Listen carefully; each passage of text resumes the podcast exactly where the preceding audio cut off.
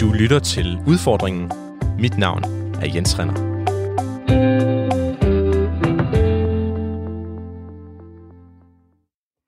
CO2-reduktion er en massiv udfordring. Jeg mener, det er vores tids allerstørste.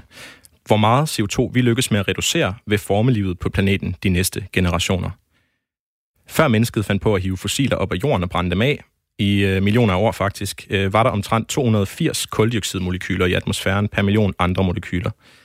I 1958, da nogle forskere i Mauna Loa på Hawaii for første gang fik den idé at måle kulstof i atmosfæren, ups, så var der pludselig 315.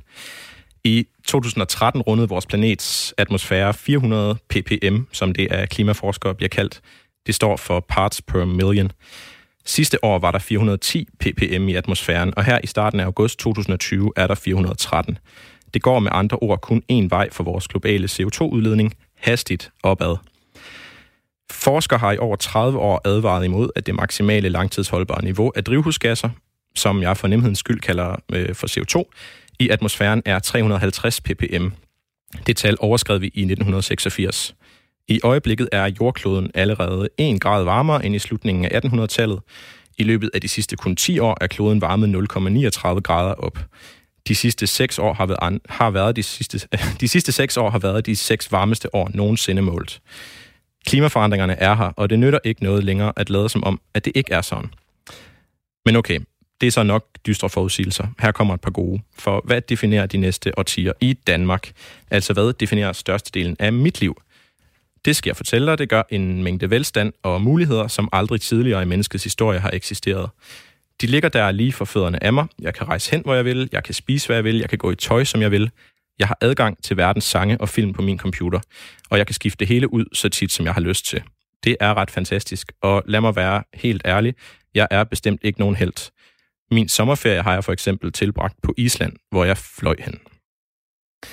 Jeg føler mig lidt hjælpeløs, og egentlig også lidt trist, når jeg tænker over øh, de her ting. Øhm, jeg har mest af alt lyst til at lade det hele ligge. Bare håbe på, at der er nogen, der finder ud af det på borgen i EU eller i FN, og så bare hygge mig imens.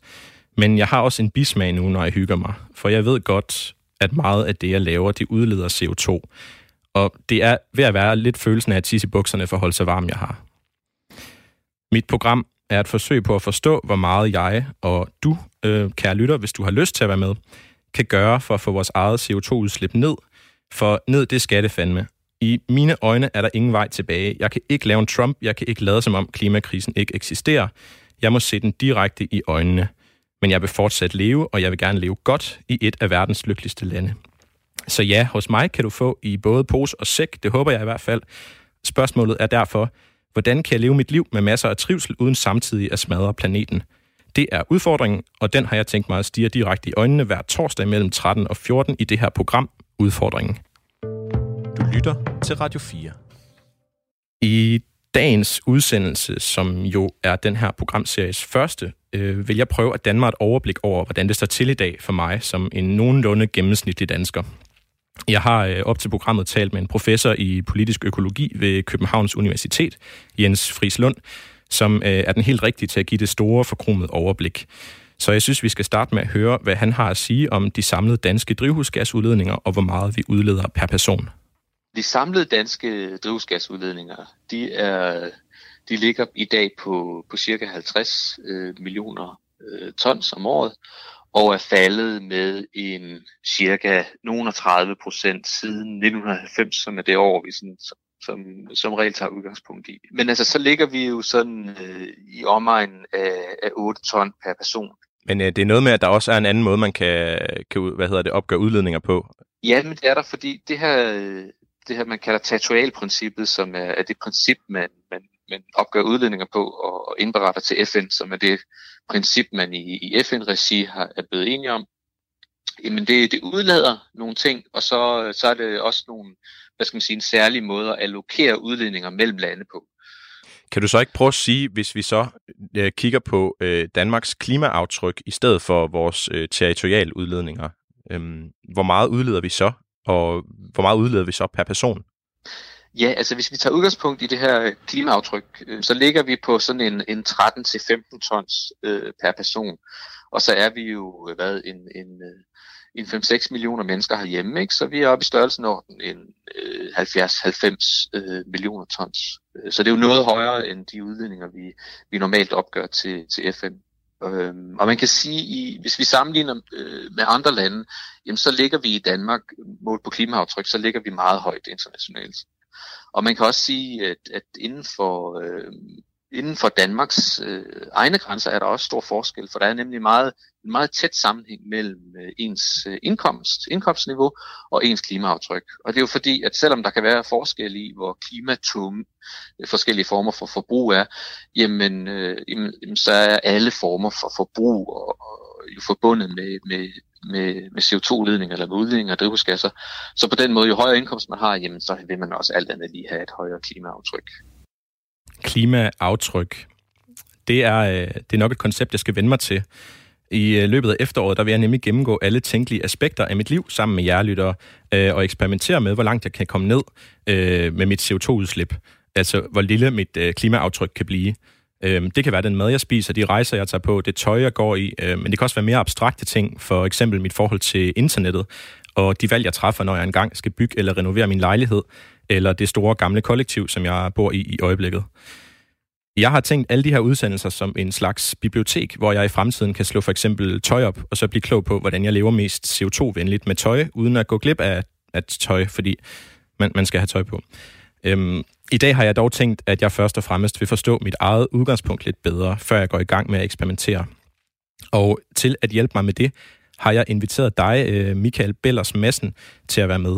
Øh, du skulle egentlig have været med mig her i øh, studiet i Aarhus, men i de her lidt usædvanlige tider har vi måttet finde en coronasikker løsning. Og der er ikke noget, der slår en, en, et godt gammeldags telefonopkald, når det handler om Mika Schmidt. Velkommen til dig. Vil du ikke, Jamen, tak skal du have. Vil du ikke fortælle, hvem du er helt kort? Jo, mit navn er Michael Bellers Madsen, og jeg er projektleder i Danmarks Grønne Tænketank, Concito, og vi har til huse i København.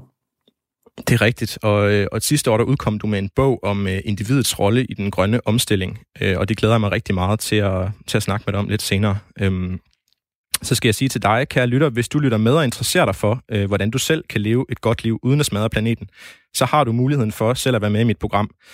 I de kommende uger, der vil jeg kigge nærmere på, øh, hvordan vi transporterer os, øh, hvordan vi sorterer affald, om vi kan købe os til CO2-neutralitet ved at betale andre øh, for at plante træer med videre. Og endelig så vil jeg se på, hvor meget jeg kan skrue ned for min CO2-udledning ved at ændre mit tøjforbrug. Så hvis du introducerer dig for en af de her øh, områder, så er du velkommen til at skrive til mig på e-mailadressen udfordringen radio4.dk. Og det gør ikke noget, om du er ung eller gammel, om du er veganer eller pilot, så hører jeg rigtig gerne fra dig. Øhm, og jeg vil også gerne høre fra dig nu, hvis du har en kommentar til den her udsendelse, som jeg sender live, øh, så kan du sende mig en sms. Det gør du til nummeret 1424. Du skal huske at skrive R4 og lave et mellemrum, og så skrive din besked. Du lytter til Udfordringen. Mit navn er Jens Renner. Nå, Michael, nu skal vi være konkrete. Vi skal tale om, hvorfor jeg selv skal gøre noget, øhm, og det har jeg glædet mig til. Du er lidt af en ekspert i, øh, i CO2-udledning. Øh, og jeg har og den udledning, som jeg har som gennemsnitlig dansker, øh, kvad dit arbejde i Concito. Men du ved også noget om, hvordan jeg kan leve et liv øh, og udlede lidt mindre, øh, på grund af den bog, du skrev sidste år. Øh, først, Michael, vil du ikke kort fortælle mig, hvorfor I hos Concito er nået frem til, at jeg som gennemsnitlig dansker udleder 17 ton CO2 om året, når øh, professor i politisk økologi Jens Friis Lund, han siger 15 ton, fordi jeg synes, der er noget forvirring her, og den vil jeg gerne af med til at starte med. Jamen, øh, den forvirring bunder nok i, at, at øh, det kommer an på, hvilke præmisser man lægger ned over sådan nogle regnestykker, øh, og det kan man jo gøre op på forskellige ledere og kanter. Altså det grundlæggende her er måske bare at forstå, at, at forskellen øh, på øh, Jens Friis Lunds tal og vores tal øh, ikke er så afgørende. Begge tal medtager øh, de øh, varer, vi importerer, og de er ikke med i sådan den officielle måde at gøre det på i Danmark, hvor man simpelthen siger, vi øh, tager øh, alt, hvad der bliver produceret i Danmark, og hvad det udleder, og så dividerer vi med landets indbyggere. Og der medtager man altså ikke importen.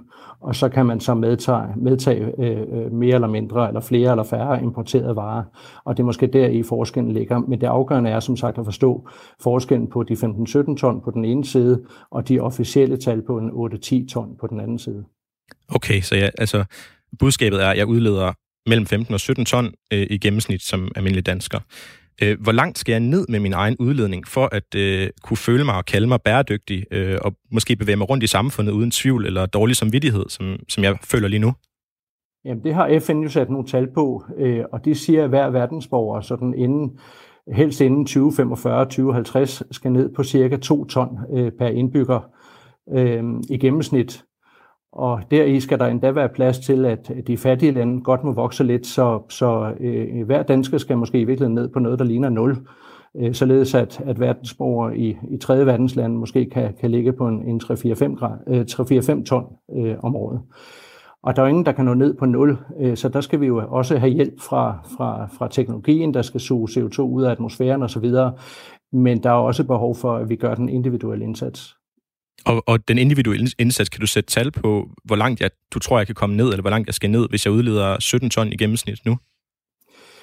Ja, der skal du, der skal du nok ned på en, en, en uh, ja, det er svært at beregne, men altså en 8-10 ton øh, af dig selv. Så du skal, du skal minimum halvere, øh, og du skal helst øh, længere ned. Men helt nøjagtigt, hvor langt du skal ned, det kommer også an på den teknologi, der skal hjælpe os på den anden side, og de mange træer, vi skal have plantet. Okay, øhm, så kunne jeg godt tænke mig at spørge dig, om du tænker øh, klimaaftryk systematisk ind i din egen dagligdag? Om du kan inspirere mig lidt, måske? Jamen, det gør jeg. Øhm, jeg ved ikke, om du ved, om, om, om du vil have, at jeg skal nævne nogle eksempler her. Ja, bare kort, hvis du har et eksempel, vil jeg gerne høre det. Ja, men vi har i vores familie, vi er en familie på, på to voksne og tre børn. Vi har fravalgt øh, bilen, øh, vi har fravalgt at flyve, øh, og vi øh, spiser kun fisk, det vil sige, vi har fravalgt øh, alt andet animalsk kød. Det, det lyder inspirerende. Øhm, jeg må sige, jeg har, jeg har både en bil og spiser øh, forskellige ting og sager, men det kommer vi ind på senere. Øhm, der findes beregnere, øh, der kan udregne nogenlunde præcist, øh, hvad jeg udleder af CO2 om året. Øh, altså mere præcist end det her 15-17 tons gennemsnit. I slutningen af den her udsendelse, der skal vi tale om øh, din udledning, Michael, og også om min næste gæst, som øh, kommer i studiet lidt senere. Og så afslører jeg selvfølgelig også, øh, hvad jeg selv øh, udleder om året. Øhm, så selvoptaget er jeg. Øh, nå, men i, i ugen op til det her program, øh, så har jeg som en slags øh, prøveudfordring registreret alt, hvad jeg har lavet, øh, som jeg tænker øh, har udledt CO2. Øh, fordi i løbet af det her efterårs øh, programmer er det tanken, at jeg hvert uge udfordrer mig selv til at nedbringe min øh, CO2-belastning på forskellige områder, så jeg kan afgøre, øh, hvor meget jeg har rykket mig, når vi når frem til nytår.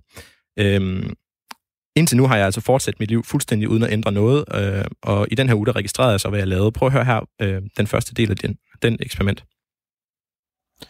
Det er torsdag den 6. august, og klokken er næsten 11 om aftenen, og jeg skal til at sove. Øhm, det har været første dag, hvor jeg sådan har gået og tænkt over mit, øh, mit liv på den her CO2-måde. Den startede egentlig med, at jeg tog min bil og kørte på arbejde, og derefter tog jeg bilen ned på Radio 4, hvor jeg skulle hjælpe min redaktør med et program, han skulle sende. Derefter tog jeg min bil hjem, og efter jeg tog min cykel og cyklede ned i byen, hvor jeg spiste på en restaurant. Vi fik sushi ad libitum, mig og min ven Kasper. Så var jeg i biografen, så cyklede jeg hjem igen. Det er sådan min, min første dag. Jeg har en idé om, at det at køre bil nok ikke er den bedste måde at komme på arbejde på. Men i forhold til sushi, der er jeg sådan faktisk blank, må jeg sige. Ja, nu sagde du så lige, at I kun spiser fisk, så tænker jeg, at det måske faktisk var det bedste valg, hvis man skulle ud på restaurant og få sushi. Men kan du sige, Michael, indtil nu, øh, hvad tænker du om mit liv? Er det, er det et klimabelastende liv, jeg lever? Det lyder lidt sådan, øh, og vi må alle sammen øh, spørge os selv, øh, hvad det er, vi, vi måske kan gøre smartere i dagligdagen. Fordi det handler jo ikke kun om at skabe et liv, hvor man skal undvære og ofre og lede afsavn hele tiden. Det handler også om, at at vi skal på den, på den ene side formå at sænke vores CO2-aftryk, men vi skal jo på den anden side også leve liv, hvor vi trives, og det er jo hele, hele udfordringen i det her. Det er nemlig hele udfordringen. Jeg skal at sige, Jens, at, at da jeg sagde en 8-10 ton før, øh, så er der jo en del af, af vores udledning, som stammer fra det offentlige forbrug, som vi har svære ved at, at håndtere. Det er rigtigt, den, den kommer jeg faktisk ind på. Den kommer jeg nemlig ind på nu, øh, fordi det er slet ikke op til os, øh, hvad hedder det, at ændre det hele. Øhm, vi, er, vi er fanget i nogle strukturer, som du siger. Der er et offentligt forbrug, øh, der også er klimaskadeligt. Øhm, Jens Frislund, han nævnte det tidligere, tror jeg, hvor han sagde, at jeg kun delvist selv kan gøre noget ved det hele. Øhm, jeg kan også, altså som bonus, bonusinfo, oplyse, at man øh, simpelthen bare ved at være dansk statsborger, øh, og derfor en del af det offentlige øh, klimaudledning til for eksempel byggeri og veje og så, så videre, der udleder man 5,9 ton om året. Så det er jo allerede, kan man sige, øh, næsten det, du siger. Hvis jeg skal ned på 9, så er det to tredjedel af det. Det er offentligt. Øhm, min næste gæst, øh, der også er med over en coronasikker telefon, har selv arbejdet som forsker på Aalborg Universitet, især med forbrugsmønstre og den måde, vi lever og forbruger på. Hun øh, sidder i Klima- og Omstillingsrådet, og i øjeblikket tager hun overlov fra forskerkarrieren og skriver klimafiktion om en bæredygtig fremtid. Er det sådan nogenlunde korrekt præsenteret, Charlotte? Ja, tak. Det, det synes jeg er en fin præsentation. Vil du ikke sige, hvad du, altså kort bare, hvad, hvad er det hele dit navn, og hvad laver du lige nu? Øhm, er du i gang med at skabe visioner, som vi alle sammen kan blive, øh, blive trygge af at læse? Jo, altså ja, hele mit navn er Charlotte Louise Jensen, og, og jeg arbejder netop med, øh, med at prøve at skabe nogle billeder af, hvordan en bæredygtig fremtid kan se ud. Det er jo svært, der er jo ikke noget, der siger, at vi skal gå den ene eller den anden eller den tredje vej. Det kan være svært at, at, at sige præcis, hvad vi skal gøre, men, men nogle billeder vil være, være rart for de fleste af os, tror jeg, i forhold til at forholde os til, hvordan det kunne komme til at se ud. Jeg kunne godt tænke mig nogle billeder, for jeg har selv svært ved at forestille mig, øh, hvordan jeg skal ændre mange af de ting, jeg, jeg faktisk ændrer det næste, det næste stykke tid. Øh, men vi skal tale om din forskning nu, Charlotte, øh, fordi det er svært at afgøre, hvor meget af mit personlige CO2-aftryk, som stammer fra mine egne handlinger. Er det ikke det? Jo, det, det er svært, det er kompliceret, og som vi jo allerede har været inde på, så kan man regne ting på rigtig mange forskellige måder, og der er mange antagelser i det, og der er, er mange øh, databaser, man trækker på. Så det er meget svært for, for os som individer at få en fornemmelse af, hvad det præcis er, vi gør øh, i forhold til CO2-udledning. Kan du sådan umiddelbart sige, hvilke store strukturer, øh, som jeg er fanget i, øh, som tvinger mig til at udlede CO2? Ja, altså man kan sige, jeg ved ikke, om de nødvendigvis tvinger dig til at udvide, men det kan i hvert fald gøre, dig, gøre det svært for dig at lade være. Øh, og noget af det er jo øh, den måde, vi rejser rundt på, øh, når vi for eksempel øh, rejser med arbejdet eller, eller skal på ferie. Øh, der øh, er det jo nemmest øh, og egentlig oftest også billigst og hurtigst at flyve rundt hvis vi skal kunne rejse mere bæredygtigt, så vil det jo være vigtigt, at der er nogle alternativer til flyet, som, som giver mening for os i vores hverdag.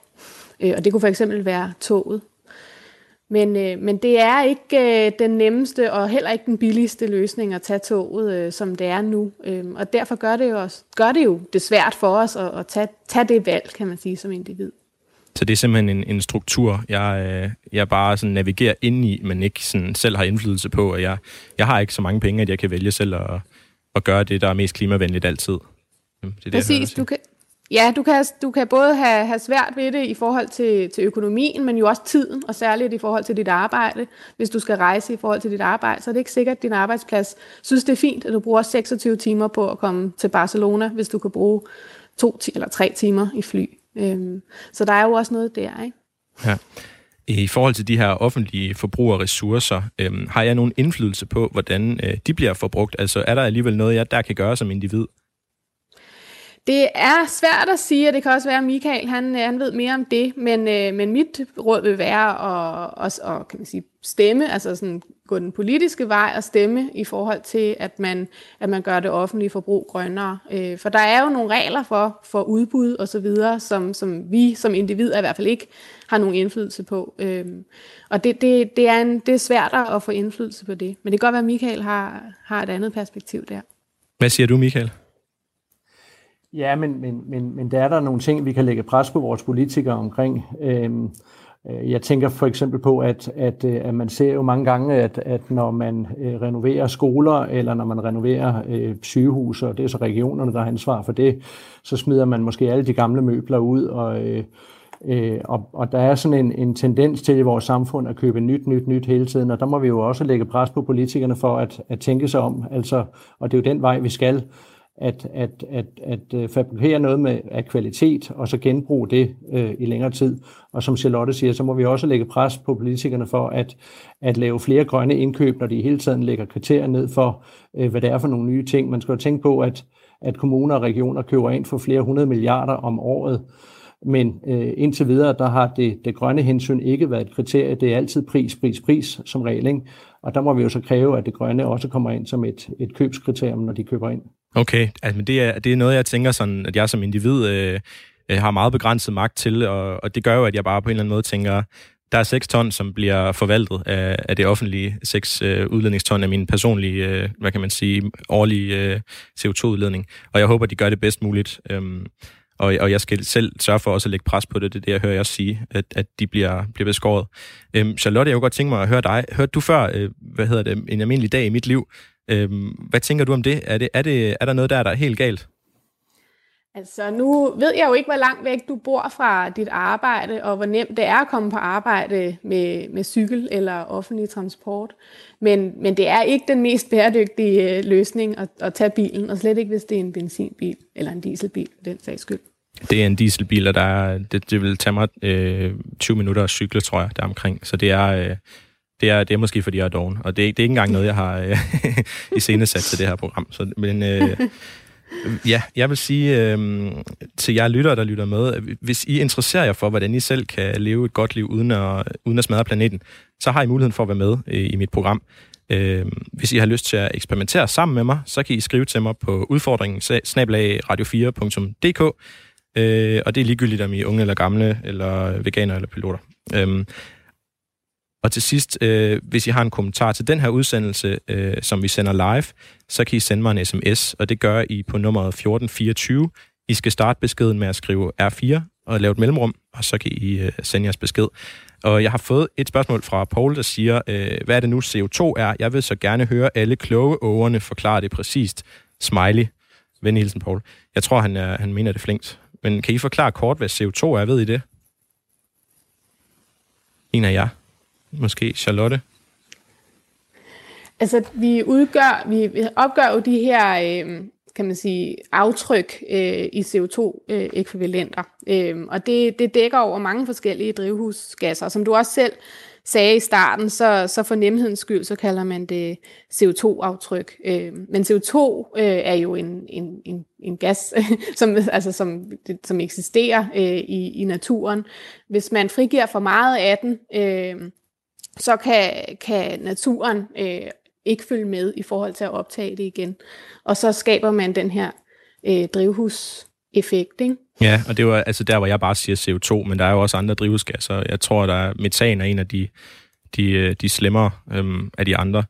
Øhm, det må I ja. bære over med lytter, men vi kalder det bare CO2 her simpelthen, fordi det gør det lidt nemmere. Øhm, Ja, øhm, jeg tror ikke, der er flere sms'er for, for nu, men I må altså meget gerne skrive ind. Det er til 1424, lav, øh, skriv R4, lav et mellemrum, og så skriv jeres besked, lytter. Du lytter til Radio 4. Ja, øhm, mange af jer øh, ved måske godt, at de danske politikere kort før jul, øh, øh kort før jul sidste år øh, vedtog en lov, der tvinger dem til at reducere Danmarks CO2-udledning med 70 procent inden 2030. Øhm, og det er en, en ret ambitiøs målsætning ifølge dem selv og ifølge de fleste. Øh, hvad jeg dog ikke vidste, før jeg talte med Jens Frislund, professor i politisk økologi ved Københavns Universitet, det var, at politikerne sammen med alle andre øh, lande og i FN-regi har besluttet sig for simpelthen ikke at tælle al min CO2-udledning med. Ja, altså man kan sige, 70% målsætningen, den øh, hvad hedder det, relaterer sig alene til territorial øh, princippet og vores øh, udledninger, som opgjort til FN. Så man kan sige, at øh, hvis vi kun forholder os til 70% målsætningen, jamen så, så gør vi kun noget ved de 8 ton, øh, mens de øh, 5 til, til 7 ton, som, som, som lægges oveni, når vi kigger på klimaaftrykket, jamen dem, dem, hvad skal man sige, dem, øh, dem påvirker vi ikke politisk, hvis vi kun fokuserer på 70% målsætningen. Det vil sige, at, at der er 5 til 7 ton ekstra CO2, som, som på en eller anden måde, som der ikke bliver taget hånd om politisk, men som vi måske som individer har mulighed for at tage, tage i hvert fald delvist hånd om ved at ændre vores forbrugsvaner. Er det rigtigt forstået? Jamen det er det. I hvad, altså nu, det var godt, du sagde delvist, fordi det er jo, øh, man kan komme noget af vejen ved selv at, at prøve at ændre sine vaner, men, men det kan jo også være rigtig, rigtig vanskeligt. Men så skal jeg jo skynde mig at sige, at jeg arbejder selv på Københavns Universitet, og, og, og det forventes, øh, øh at jeg indimellem tager et fly nu er det lykkedes mig at undgå at flyve i, og også at minimere min flyvning over en længere periode, men det kan jo klart være forbundet med, altså det kan jo klart være meget, meget vanskeligt at prøve at, at ændre sine vaner på den måde, ud fra de, hvad skal man sige, forpligtelser, man har på sin arbejdsplads, men også, det kan jo også være familiære ting, der gør, at det kan være virkelig vanskeligt. Og kan du prøve at sige noget om, øh, hvor, hvor stort et ansvar jeg egentlig har som, øh, som individ? Altså, hvad, er det op til mig at, at reducere øh, mit eget CO2-forbrug, eller, eller bør jeg øh, vente på, at det ligesom sker fra politisk hånd eller fra virksomhedernes side? Jamen, man kan sige, øh, tingene sker som regel ikke øh, af sig selv, så derfor så har du, synes jeg, som individ et, øh, et stort ansvar. Men, øh, men det er jo også, øh, hvad skal man sige, vanskeligt for dig at træffe det valg. Øh, du hvad skal man sige, befinder dig ikke i fri luft. Du har en arbejdsgiver formentlig, som har noget at sige. Du har en familie, som har noget at sige. Så det kan jo både være i forhold til mobilitet og fødevarevalg. Jeg har selv noget familie i USA, og, øh, og det er en hård omgang at skulle tage båden derover. Øh, så en gang imellem, så, øh, så bider vi også i det sure æble og køber en, en flybillet for at se vores familie derovre, selvom vi ved, at det er noget af det, der virkelig fylder i klimaaftrykket. Jens Frislund, øh, tusind tak, fordi du havde lyst til at, til at give os det forkromede overblik. Selv tak. Det var en fornøjelse at være med. Charlotte, øh, vidste du det? At der er den ja, her forskel? Vidste, det vidste jeg godt. Øh, og jeg sidder også i, i, som du sagde før, Klima- og Omstillingsrådet sammen med Jens. Så, øh, så jeg vidste det godt, ja. Hvad med dig, Michael? Du vidste det vel også godt? Jo, jo, jo, bestemt. At de 70 procent ikke øh, inddrager vores, vores øh, personlige udledning i tilstrækkelig grad. Bestemt. Ja, jamen det vil nærmest kun altså, halvdelen af, hvad jeg udleder som individ. Altså lidt over halvdelen. Ja, og det er jo så kun, hvis de lykkes med de 70 procent. Ja. Det er jo ikke givet på forhånd, bare fordi man stiller en målsætning op jo. Ja. Altså, jeg kan bare sige, at i det her program, der har jeg modsat øh, vores øh, egen regering øh, tænkt mig at tælle hele min udledning med i øh, det regnskab, jeg selv laver. Øhm, og jeg synes, øh, Charlotte og Michael, I skal prøve at høre her, hvordan det gik mig i den forgangne uge, da jeg gik i gang med det. Det er søndag aften den øh, 9. august, og jeg, øh, jeg vil lige gøre lidt status over de sidste par dage. Fredag, der, øh, der kører jeg til Nordjylland i egen bil for at besøge familie i øh, sommerhus. Jeg har øh, tre venner med i bilen, som også kommer fra Nordjylland, og som også skulle hjem på, øh, på weekend. Øh, turen tager øh, lidt under to timer, en time og tre kvarter med bil, øh, og normalt tager den sådan 3-4 timer med offentlig transport, øh, hvis der overhovedet går busser. Øh, og der går faktisk heller ikke rigtig busser ned i sommerhuset, hvor, øh, hvor jeg skulle hen. Fredag aften, der spiser jeg ude hos min far, og han får måltidskasser, og det var altså sørme en vegetarisk kasse med selleribøf øh, den dag. Det tror jeg ikke, det er alle dage, men, øh, men der var jeg altså øh, vegetarmad på menuen. Øh, derfra så går det nok til gengæld lidt ned ad bakke, kan man sige. Øh, lørdag så... Øh, lørdag morgen, der får jeg ost og leverpostejsmad. Øh, leverpostejen, det er sådan en, en lokal, øh, legendarisk leverpostej fra området, øh, fra en lokal slagter, som man bare skal have, når man er på de kanter. Øhm, lørdag middag, grillmad, kød af forskellige art. Lørdag aften, pølser på grillen. Søndag ost og igen til morgen. Søndag middag, fiskefrikadeller, fritter ved Vesterhavet.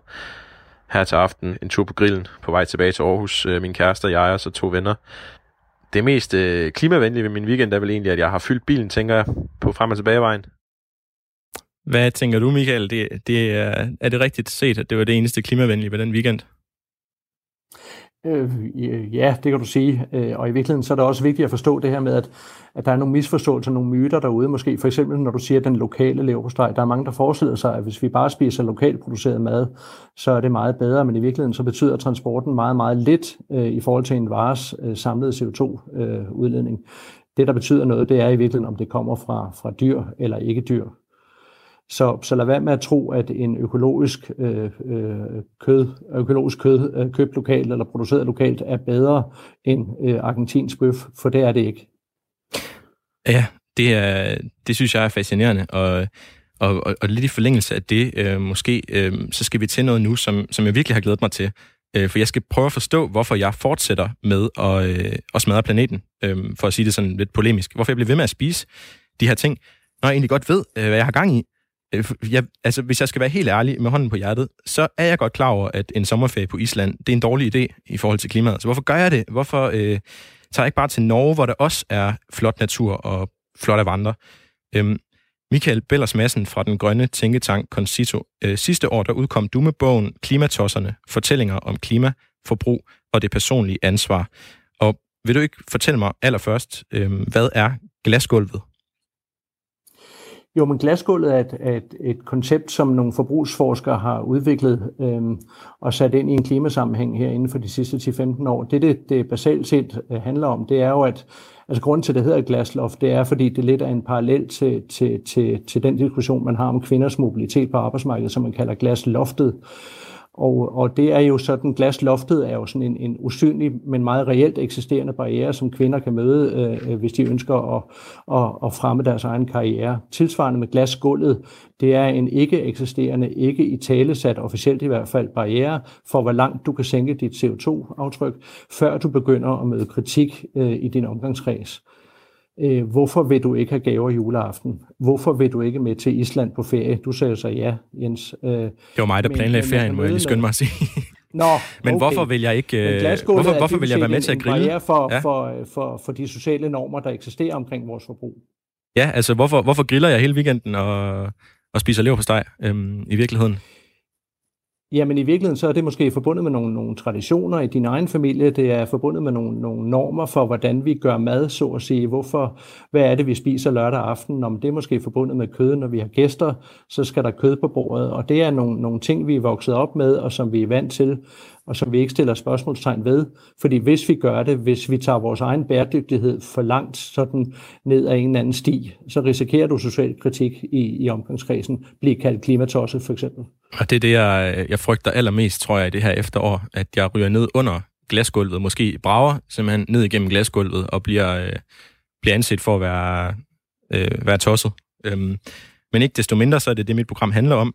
Øhm, hvad hedder det? Kan du sige lidt mere om, Michael, hvilke socialiserede forestillinger vi lever med, som vi måske bør øh, ændre? Jamen, vi, vi lever jo med nogle, øh, hvad skal man sige, øh, tanker om, hvordan man, man opfører sig ordentligt, hvordan man lever det gode liv. Altså, vores gode liv i Danmark er snævert forbundet med et, med et højt forbrug. Og hvis ikke du ligesom lever op til de normer, altså for eksempel den, den polsk-amerikanske sociolog øh, Sigmund Baumann, han siger, at det er næsten ikke muligt ikke at øh, øh, forbruge i vores vestlige samfund. Fordi øh, du skal hele tiden forklare dig, hvis du øh, ligesom går en anden vej. Læg mærke til, hvis du er ude i en, en social sammenhæng, så er det vegetaren eller veganeren, der skal forklare sig, det er ikke kødspiseren. Den, der skal forklare sig, det er den, der har fravalgt flyrejsen, ikke den flyrejsende. Så at, at gøre det CO2-tunge, at have et stort CO2-aftryk, er det normale, og det andet, det er ekstremt øh, hippieagtigt, tosset, fluffy, 70'er-levnsagtigt, hvad vi nu vælger at kalde det. Har du en, øh, et godt råd til, hvordan jeg kan ændre det her øh, selv? Altså, hvad kan jeg gøre for selv at og, hvad hedder det, øh, modstå det her øh, sociale øhm, forventningspres måske om at være CO2-udleder. Øhm, ja, men og måske samtidig beholde mine venner og min familie.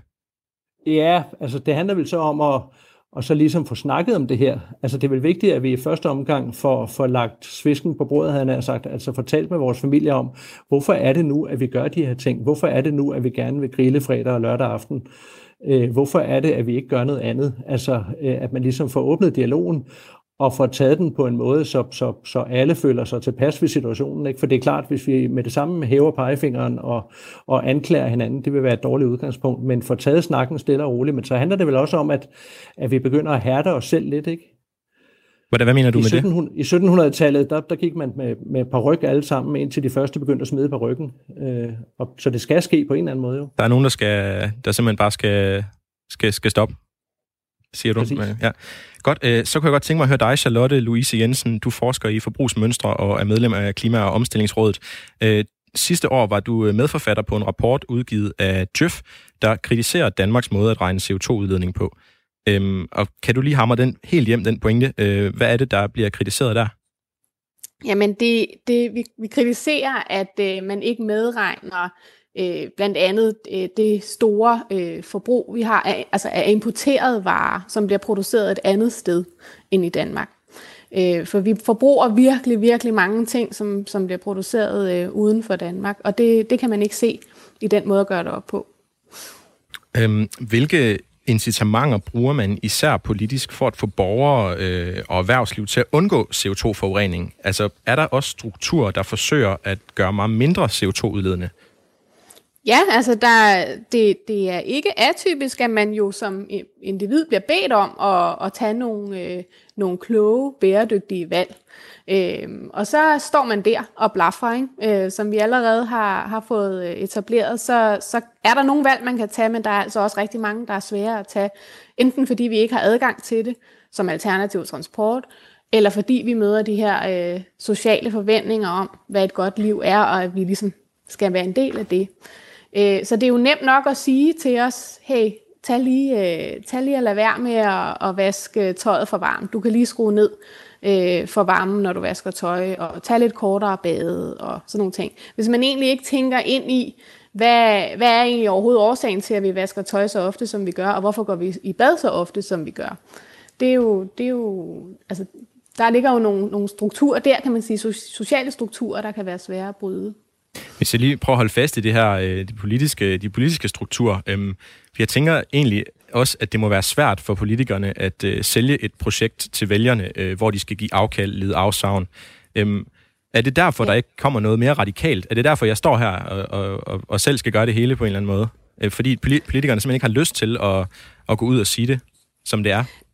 Der kan i hvert fald være en, en, en frygt for, at man til dels går ind øh, over privatlivets grænse. Ikke? Hvis øh, en politiker siger til dig, at nu må du kun bade en gang om ugen, så kan det føles som et, et ret stort indgreb i, i dit privatliv. Øhm, og det, det har man ikke lyst til som politiker. Øh, og øh, der Udover, øh, så er der jo øh, den her, vi arbejder sådan lidt implicit, ej ikke så implicit faktisk, men, men vi arbejder med, med det her vækstbegreb, at vi hele tiden skal, skal vækste, og vi skal mere. Så hvis man ligesom beder folk om at gøre noget mindre, så, så går det lidt imod det paradigme, kan man godt kalde det. Øh, og det er jo også svært at bryde med øh, som politiker. Ja, og det, det skal vi snakke om om lidt, det her med, at man måske ikke øh, gør mindre, eller jeg håber i hvert fald, at jeg selv kan se det sådan, at jeg ikke gør mindre, men bare gør noget på en anden måde, øh, så jeg ikke ja. sådan har en følelse af, af afsavn, men måske mere en følelse af øh, genopdagelse af noget andet, eller sådan et eller andet. Øh, men måske lige til at, til at slutte det her af på, tror du, øh, Charlotte, også, at det er derfor politikerne, de ikke regner alt vores øh, forbrugs-CO2 med, når de snakker om, at vi skal reducere 70 procent? Er det fordi, ligesom, så, så glemmer vi vælgerne, så lader vi som om, det er noget, politikerne kan tage ansvar for, og så kan vi bare hygge videre i mellemtiden? Jeg ved ikke, om det lige præcis er derfor, men jeg tror, der er en, øh, der er en sten i skoen i forhold til det her med forbruget, at man jo meget ofte øh, beder folk om at forbruge mere for at holde hjulene i gang. Og det er jo sådan en typisk øh, vækstparadigme øh, ting. Så derfor så er det jo øh, svært, hvis man begynder at, at medregne det her forbrugsaftryk. Så, så siger man jo implicit, at, at man skal forbruge mindre. Det tror jeg er meget, meget svært som politiker. Okay. Øhm, om lidt, der skal vi, øh, der skal vi snakke fremtiden. Øh, både øh, om mig og det næste halve år, øh, hvor jeg skal prøve at barbere mit øh, eget CO2-udslip øh, drastisk ned, men også om øh, samfundet og hvordan vi alle nok vil opleve, at tingene ændrer sig de kommende år alligevel. Øhm, hvis du har kommentarer til den her udsendelse, lytter, øh, som vi sender live, øh, så kan du sende mig en sms Øh, hvis du ikke tror på klimaforandringerne, eller hvis du føler dig magtesløs, eller hvis du synes, mit projekt med det her program, det er, det er åndssvagt eller fjollet, så send mig dine argumenter, og så vil jeg gerne øh, snakke om det til sidst i udsendelsen. Øh, du kan skrive til 1424, og lave, øh, skriv R4, lave et mellemrum, og så sende din besked. Du lytter til Udfordringen. Mit navn er Jens Renner. Michael øh, Bellers Madsen fra den grønne tænketank Concito. I øh, din øh, bog, der udkom sidste år, der har du mødt nogle familier, der har lagt deres liv om og lever med mindre CO2-udledning. Kan du ikke kort fortælle lidt om, øh, hvad du fik der af indsigter i forbindelse med at møde dem? Jo, det der var lidt, lidt, lidt øh, skægt at opdage, synes jeg, det var, at, at, øh, at vi snakker jo alle sammen om, at, at jo mere frihed vi har, jo bedre er det, jo flere valgmuligheder, øh, jo bedre er det. Det er lidt det, Charlotte også er inde på, sådan en eller anden form for, for vækst-tankegang, altså det hele tiden, øh, øh ting skal hele tiden vokse, blive bedre, og vi skal have mere osv. Ikke? Men, men nogle af de her familier, de synes selv, at de havde opnået en større frihed ved at begrænse sig selv. Øh, og med det, der, der taler de for eksempel om, at de har fået nogle helt nye oplevelser. Øh, vi, har, vi har en familie her, som, hvor datteren, eller hvor, hvor, hvor moren i denne her familie, i øvrigt, at datter er en øh, stewardesse og en pilot, de har valgt så øh, ikke at flyve mere. De tager så toget rundt i Europa og endda helt til Nordafrika, og pludselig ser de nogle helt andre ting. De opdager så at sige alle, alle mellemrummene, alle de steder, som vi andre flyver henover, øh, fordi vi har så travlt med at komme fra A til B. Der står de pludselig af i små tyske byer, eller små øh, italienske eller spanske byer, og pludselig så opstår der nogle, nogle helt nye oplevelser. Øh, man kommer nogle andre steder hen, hvis man gør tingene på den måde. Um, sagde de også noget om, hvad, hvad, hvad der var udfordrende for dem? Altså, hvad var den største udfordring for dem ved at, ved at lægge deres liv om på den måde? Jamen det er klart, at, at vælger man at tage toget, det var lidt det, Charlotte var inde på før, så tager det jo væsentligt længere tid. Så måske skal man så sige til sig selv godt, hvis vi vil ud og rejse langt, eksempelvis inden for, for øh, hvad skal man sige, de grænser toget lægger ned, så er det måske kun hver andet tredje år, vi gør det. Og så holder vi ferie de andre år på Bornholm, eller på Samsø, eller i, i Sverige, eller hvad der nu måtte, måtte være. Ikke? Så der er tidsaspektet, og der er også et prisaspekt i det, fordi det er da klart, at når flyet er så meget billigere, end en togbillet er, så ligger der også nogle begrænsninger ned. Og det er jo sådan lidt paradoxalt, kan man sige, at flyet, som er det suverænt mest forurenende øh, transportmiddel, er fritaget for alle skatter og afgifter. Ja, det, og det er det, politikerne så skal hjælpe os med. Det skal de, og det, det skal de, hvad hedder det, vi også snakker om i et, et af mine senere programmer, der, der skal handle om, hvordan vi rejser, øh, har jeg tænkt. Øh, men jeg kan godt mærke allerede nu, at det er gennemgribende for mit liv, hvis jeg virkelig skal, skal reducere. Øh, jeg synes, vi skal prøve at høre øh, sidste del af min øh, første uge med øh, CO2-reduktion som fokus. Det er øh, torsdag morgen den 13. august, og jeg sender mit første program lidt senere i dag.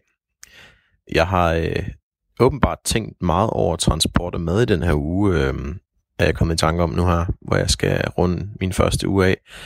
Øh, og ikke så meget på tøj og affald og internetbrug og andre dele af mit liv, som også CO2-udleder. Øh, så det tænker jeg lige at gøre i den her sidste øh, optagelse. Jeg har de sidste dage vekslet mellem et par lange jeans, som jeg fandt i en rød kors genbrug sidste år, og et par grå øh, Samsø, Samsø shorts, som jeg købte i foråret i år. Øh, og jeg har haft hvide t-shirts på næsten øh, alle dage. Dem køber jeg over internettet, og dem har jeg faktisk en hel del af. Jeg har spist rester, siden jeg kom hjem til mit kollektiv. Her er vi mange om at spise maden, og vi sorterer os affald og sådan. Mad og affald og sådan noget er der rimelig godt styr på her. Jeg øh, store forbruger internettet, både for at kunne arbejde, men også for at høre musik og se tv og film. Og øh, så har jeg simpelthen vandet vores græsplæne fuldstændig skamløst de sidste par dage på grund af hedebølgen. I går i næsten en time, hvor jeg bare sad og vandede græsplænen og hørte musik ude i haven.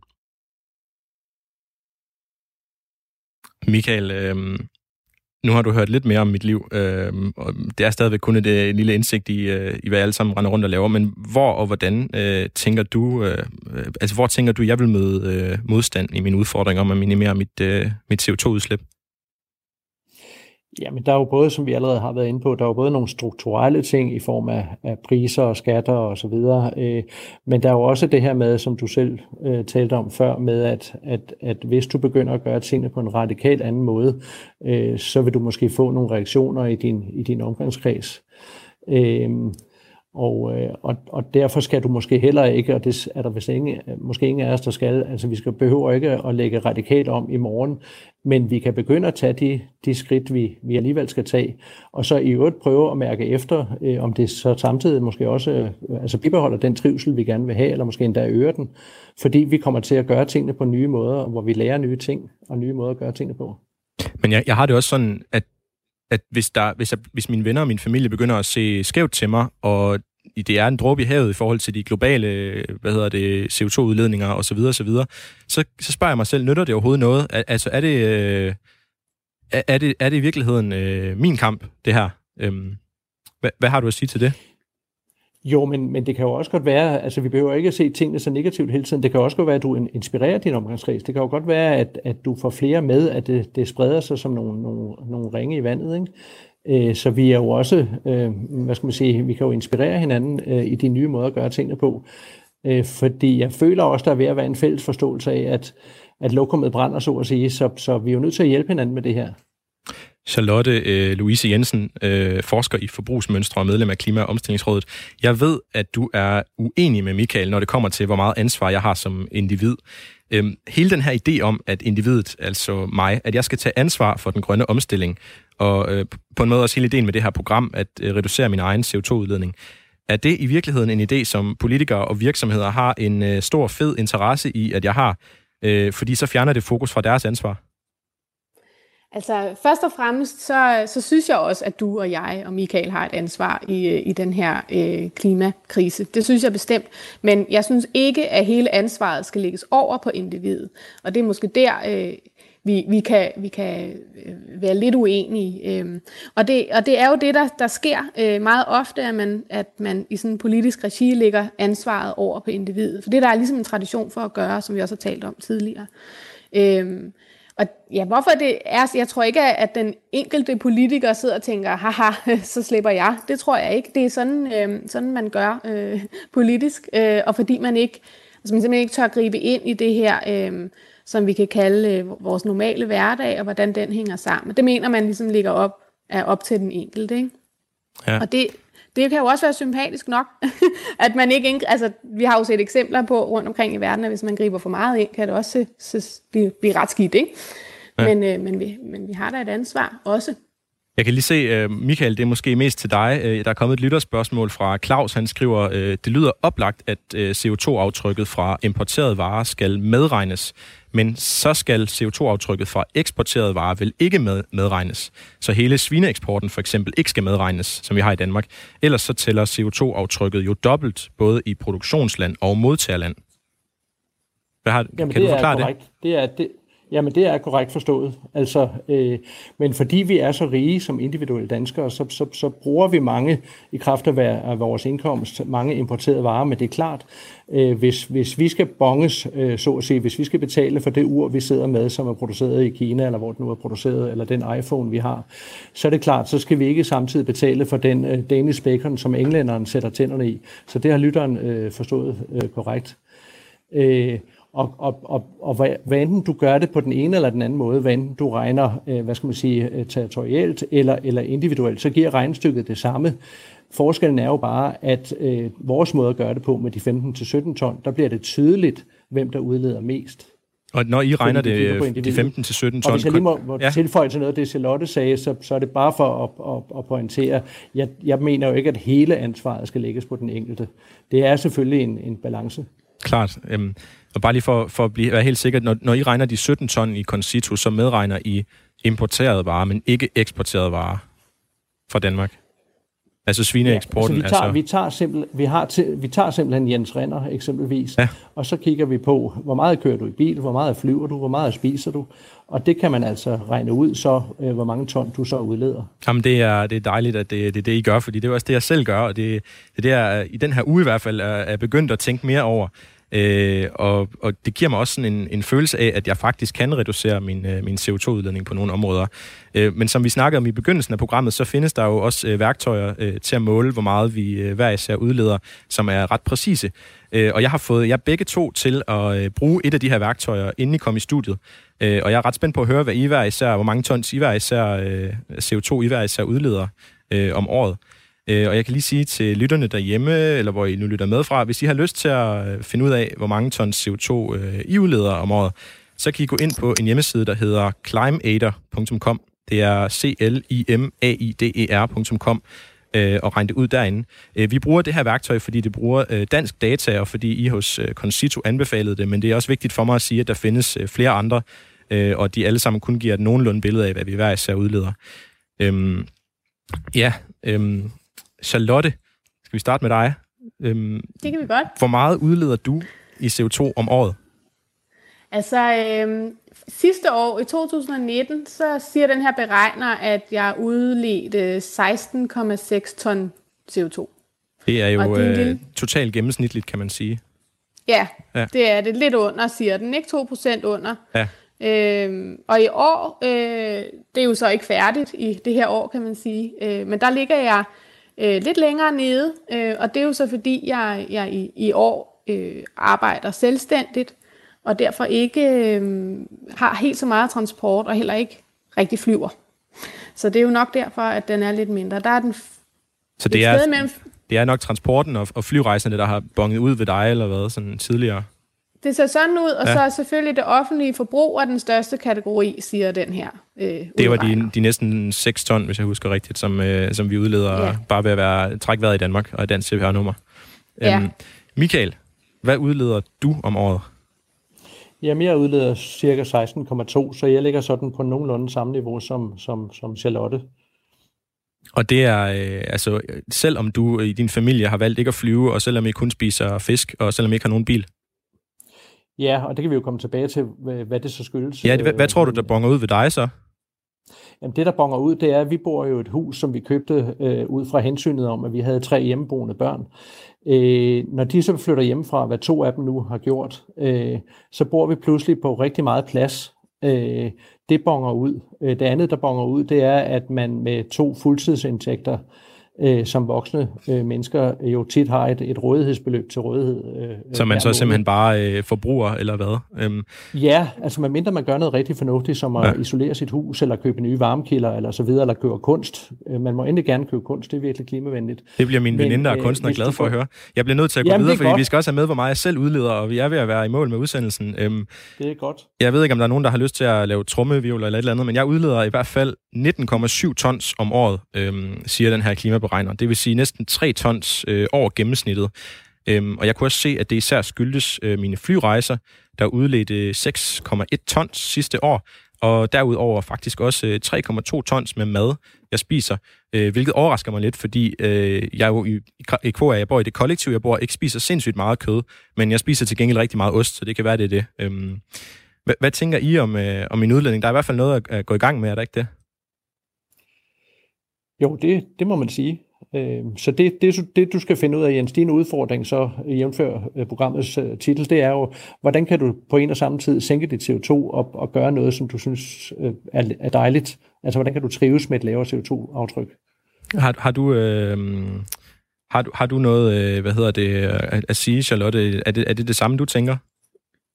Ja, altså sådan helt konkret kan du jo selvfølgelig prøve at overveje dine flyrejser, særligt hvis det er privat feriemæssigt. Øh, der er jo nok noget at gøre der, øh, og du kan helt garanteret godt overtale nogle af dine venner til at, at tage en tur til en af de danske øer i stedet for. Det tror jeg. Så, så der kan du i hvert fald gøre noget. Ikke? Men øh, det er selvfølgelig, jeg er klar over, at det, det, kan, det kan være svært at overtale. Men hvis du tager dialogen og kvæg det her program, så, så, så er jeg ret sikker på, at folk vil føle sig inspireret. Det, det, er, det er jeg faktisk glad for, at du siger. Øhm, og det håber jeg også. Øhm, nu får vi se. Du lytter til Radio 4. Ja, øh, altså jeg har været glad for at finde ud af i hvert fald, at det kun er dogenskab, øh, der forhindrer mig i at udlede øh, mindre CO2, men der også er nogle strukturer og nogle sociale øh, normer osv. Øhm, Michael, har du øh, en sætning på falderæbet, øh, en anbefaling, øh, som du gerne vil give mig, nu hvor jeg skal i gang med at ændre min adfærd? Ja, altså hvis jeg må have lov til at kommentere noget, du sagde tidligere i udsendelsen, det her med, at vi er jo kun en, en dråbe i havet, øh, og, og hvad danskere gør, eller hvad vi gør som individer, betyder ikke så meget, men der skal vi jo hele tiden huske på, at, at klima kender altså ikke nogen grænser, så, så hvis det handlede om, at Danmark var et lille land, så kunne vi jo i princippet bare gøre alle verdens lande små ved at træne nogle nye streger på kortet, og så var problemet løst. Men det ville det jo så ikke være i virkeligheden. Så vi har alle sammen et ansvar, og, og politikerne skal hjælpe os med, med at tage det ansvar. Charlotte, har du en, øh, en kommentar også til mit projekt? Ja, jeg synes, det er super fedt, du gør det. Og jeg synes, det er vigtigt, at øh, du er ærlig omkring de udfordringer, der er, så, så det også bliver delt, så man ikke ender med sådan et glansbillede. Øh, for der er mange, der vil føle, at det her det er en, en udfordring. Så når du fortæller om det, og hvordan du håndterer det helt konkret, øh, og hvordan du har svært at håndtere det, så bliver det jo belyst, og så bliver det noget, vi kan snakke sammen om. Og det er altså rigtig vigtigt, at det er noget, vi, vi gør sammen. Ja, er der, et, er der et bestemt sted, helt kort, hvor du synes, jeg skal, skal lægge mit fokus, måske? Altså, når jeg skal planlægge mine programmer? Altså, nu ved jeg, at du øh, både fokuserer på tøj og streaming, og transport og mad, og det er alle sammen vigtige emner. Øhm, det, jeg synes helt klart, for eksempel streaming kan være rigtig, rigtig svært at gennemskue, øh, internet, altså hvor meget vi bruger, når vi bruger internet. Øh, så den er god at få belyst, men tøjet er jo selvfølgelig også rigtig svært. Så jeg synes egentlig, at alle sammen er rigtig fede, og jeg glæder mig til at høre programmerne. Hvad, hvad siger du, Michael, helt kort? Ja, men absolut, jeg er enig med Charlotte, og hvis jeg lige må, må vende tilbage til det med kødet, altså hvis ikke nødvendigvis man kan lægge kødet på hylden, så, så prøv at overveje, hvilken øh, slags kød du spiser, ikke? fordi du kan opnå meget ved at spise eksempelvis mere fjerkræ frem for lam og oksekød og den slags. Så vi kan godt leve gode liv, men med et lavere CO2-aftryk, og det skal vi jo hele tiden minde hinanden om. Tak for det. Uh, tak fordi begge to var med. Øhm, det har været dejligt. Øhm, I slutningen af hver udsendelse de kommende uger, der vil jeg øh, motivere mig selv til at fortsætte mit eksperiment, øhm, på trods af al den modstand, jeg møder. Og den her udsendelses øh, og programmets allerførste motivation, det er noget, som øh, Michael han sagde lige før, tror jeg, og som også er en tanke, jeg har fået, mens jeg forberedte udsendelsen. Fordi mit individuelle CO2-aftryk er uendeligt meget højere end de fleste andres i verden, så er mit ansvar for at gøre noget ved det også. Nu vil jeg lukke min computer. Jeg vil sætte min telefon på flytilstand, for den næste uge, der skal jeg leve helt uden internet. Internettet er nemlig en stor CO2-udleder, og det vil jeg ikke være med til. Øhm, I hvert fald indtil næste uges udsendelse. Tak for nu.